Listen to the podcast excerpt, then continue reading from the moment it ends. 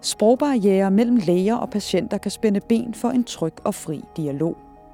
En ny undersøgelse blandt læger på to børneafdelinger sætter fokus på omfanget og konsekvenserne af sprogbarriere men også på den manglende brug af professionelle tolke. At den information, man giver til forældrene, er forstået korrekt, og i sidste ende føler man sig sikker på, at den måde, man håndterer barnet på, er den korrekte. Det kan du høre meget mere om i denne udgave af Ugeskriftets videnskabspodcast. Mit navn er Mie Brandstrup. Jeg hedder Kia Dungo og er reservelæge i neonatalklinikken på Rigshospitalet. Kia Dungo er en af initiativtagerne til undersøgelsen om sprogbarriere, som netop er blevet offentliggjort. Ideen startede ved et øh, UGBS-møde, og UGBS det står for Udvalg for Global Børnesundhed, der beskæftiger sig med børnesundhed i lavindkomstlande og øh, børn, der er nyankommet i Danmark. Og det er et udvalg under Dansk øh, Pædiatrisk Selskab, de læger, der er i gruppen, er jo læger, der arbejder på børneafdelinger. Og øh, jeg tror, vi alle sammen har oplevet at, at stå i en travl børnemodtagelse og, og øh, har, har lidt svært ved at, at vide, hvordan man lige skal håndtere øh, sprogbarriere, om man sikrer sig, at, øh, at man har forstået for eksempel barnets symptomer korrekt, og man har fået opnået reelt øh, informeret samtykke, og man de instrukser, man er givet, er blevet forstået. Og det valgte jeg så at gå videre med i form af et lille forskningsprojekt. Og det skulle vise sig, at der ikke findes specielt meget forskning på området. Der er i det hele taget ikke skrevet særlig meget om, om sprogbarriere og tolk i pædiatriske konsultationer. Og altså, vi kunne stort set ikke finde spørgeskemaer, der matchede det, vi ville undersøge. Så derfor valgte vi at udvikle vores, vores egne øh, spørgeskemaer. Og er det sådan helt generelt, eller er det kun herhjemme, at, at det ikke er et område, man har kigget på?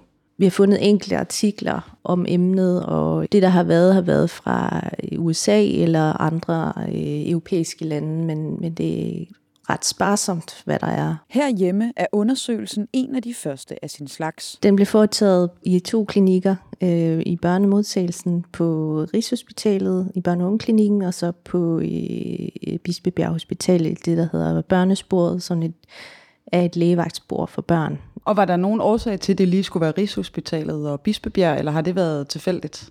Ja, men det var faktisk, vi gjorde os nogle tanker om det, og vi var interesseret i både at få øh, primær øh, klinik, øh, så som, som lægevagtssporet, børnesporet på Bispebjerg, som jo ikke kan, kan indlægge børn. De, de kan henvise videre til andre klinikker, hvis, hvis de mener, at barnet skal indlægges.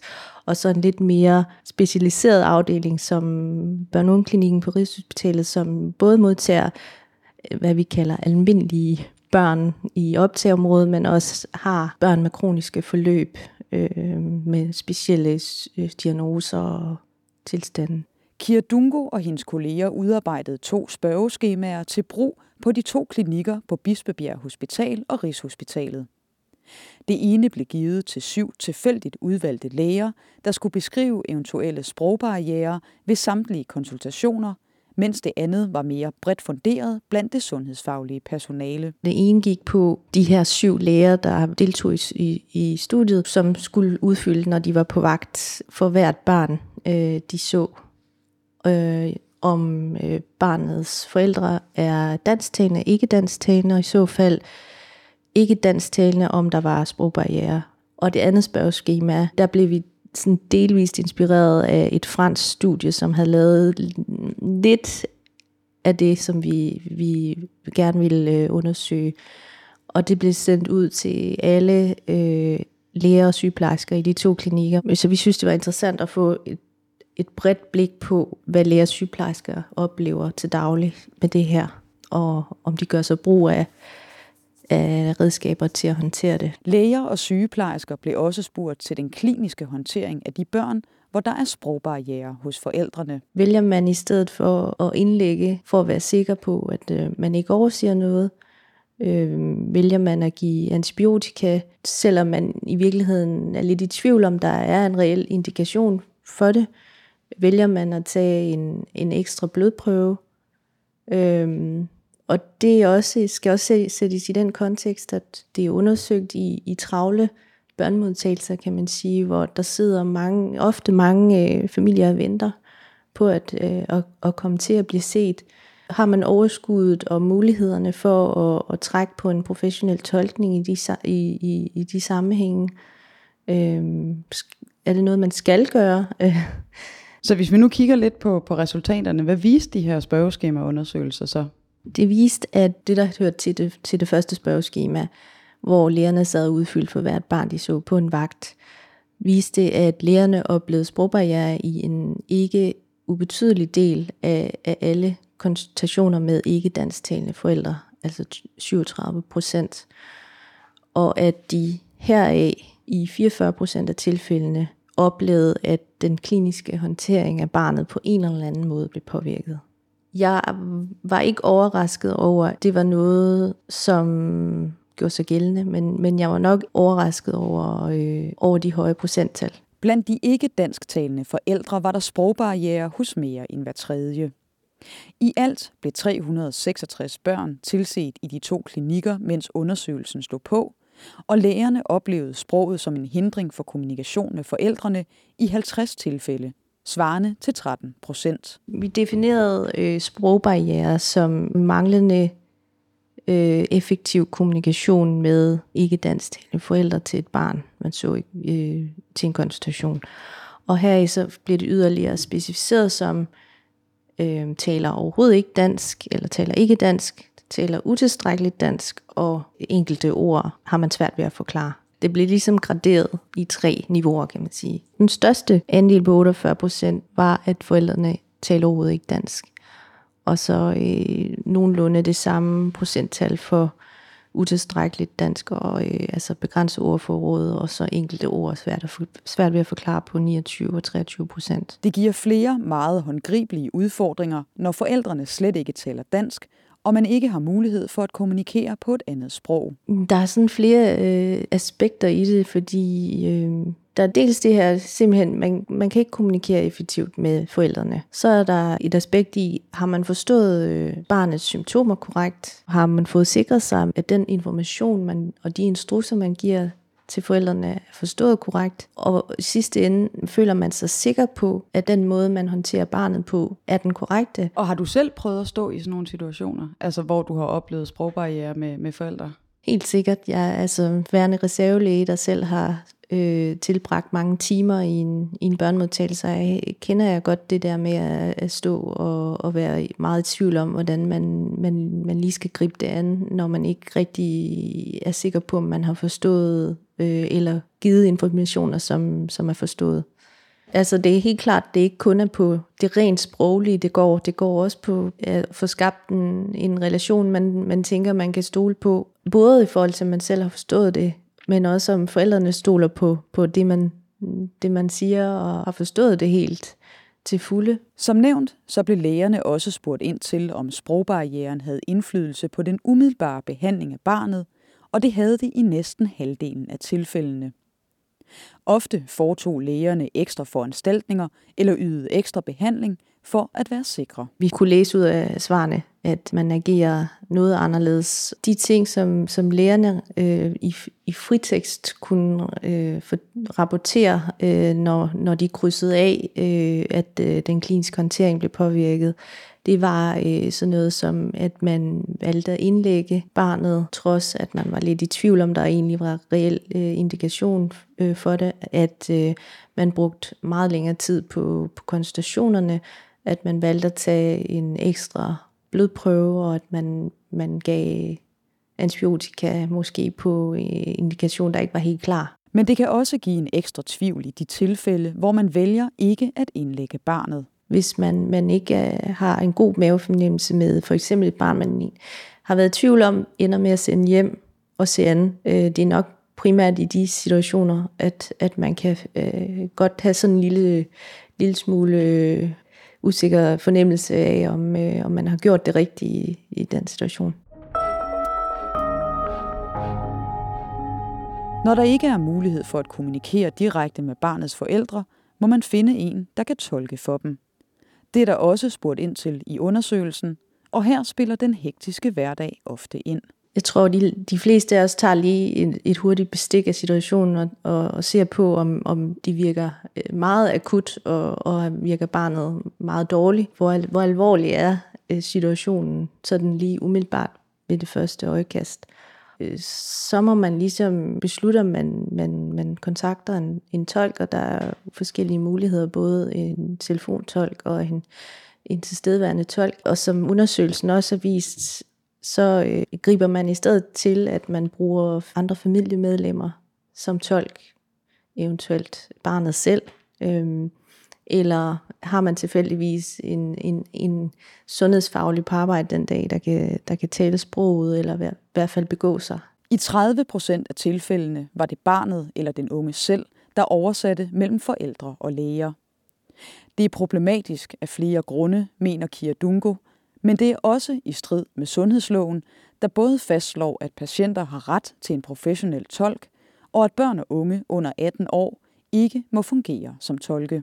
Det er problematisk, fordi barnet er jo øh, mindreårig og er afhængig af, at forældrene er øh, med som både som modtager information, men også til at give øh, informeret samtykke. Så hvis øh, en konsultation øh, udelukkende kører mellem barnet selv og øh, den sundhedsfaglige, øh, og forældrene ikke er med, øh, det, det, er, det kan være problematisk. Og også den her del med, at, øh, at lægen faktisk har et ansvar for at sikre sig, at tolken har de, de rette kvalifikationer til at kunne indgå i øh, en tolkesamtale.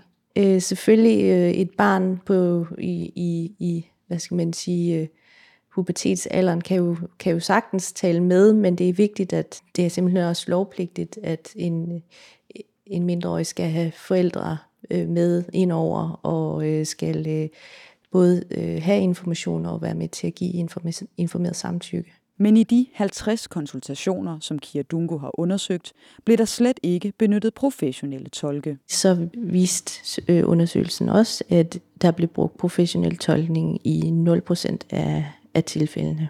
Er du overrasket over, at alle dem, der har deltaget i jeres spørgeskemaundersøgelse, siger, at de ikke bruger professionelle tolke? Nej, det overrasker mig ikke, fordi det, det er, hvad jeg selv ligesom har fornemmet i de klinikker, jeg selv har arbejdet og været indsat. Det skal ses, hele tiden ses i den kontekst, at det er jo undersøgelsen her lavet i, i børnemodtagelser, som typisk er travle, og, og, øh, og der er tryk på. Så tiden er knap i forhold til den enkelte, enkelte patient, øh, i forhold til at få, få et, have et vis flow kørende, og man sikrer sig, at man får set øh, de børn, man, der har brug for det inden for en rimelig tidshorisont. Det, det tror jeg helt klart er, er noget, der spiller ind. Og, og, og hvilken betydning har det, at man nogle gange må ty til øh, familiemedlemmer, altså enten som er med øh, på, på afdelingen, eller som måske bliver kontaktet øh, for at hjælpe med at tolke?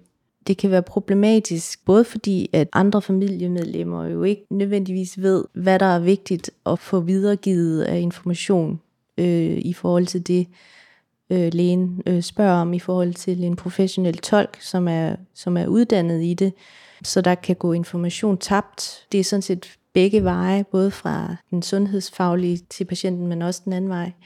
Og derudover så kan det måske være, at der er nogle kulturelle ting, der gør, at man Godt nok var det her familiemedlem med, men det er ikke sikkert, man har lyst til at dele alle øh, private anlægner med vedkommende, øh, så, så det simpelthen ikke bliver sagt, øh, hvor det måske er lidt lettere at, at, at sige til en, man ikke kender, en tredje person.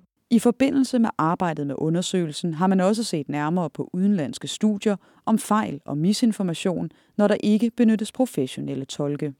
Altså i forhold til vores baggrundsgennemgang, der er der øh, et, et par studier, der har kigget lidt på det her med interpretation errors. Bliver der givet reelt, altså mangelfuld information og forkert information, hvis man bruger øh, for eksempel pårørende som tolke frem for professionel tolkning. De tre udenlandske studier, der dog alle er lavet i forhold til voksne patienter, viser alle, at det sundhedsfaglige personale føler sig mere usikre omkring den information, de giver, og det har også indflydelse på patienttilfredsheden. Patientens oplevelse af konsultationen, følelsen af sikkerhed, og har man forstået det hele, og, og føler man sig godt behandlet og taget imod osv., er ringere, kan man sige, hvis man ikke bruger professionel tolkning. Kia Dungo håber, at undersøgelsen kan være med til at sætte fokus på kommunikationen på børneafdelinger og på brugen af og arbejdet med professionelle tolke. Jeg tror ikke, svaret skal findes bare i én ting, som at der skal være en tolk, der er hurtigere at, at komme til. Jeg tror også, det har noget at gøre med, at som anden del af vores undersøgelse også gik på, lige fra man bliver ansat, er man så vel informeret om mulighederne at øh, for, for, for en tolk til, til konsultationer. Er det det, der er kulturen, at man gør? Har man sørget for, at der hænger øh, instrukser synlige til, til personalet, så man hurtigt øh, lige kan taste nummeret og få, få ringet?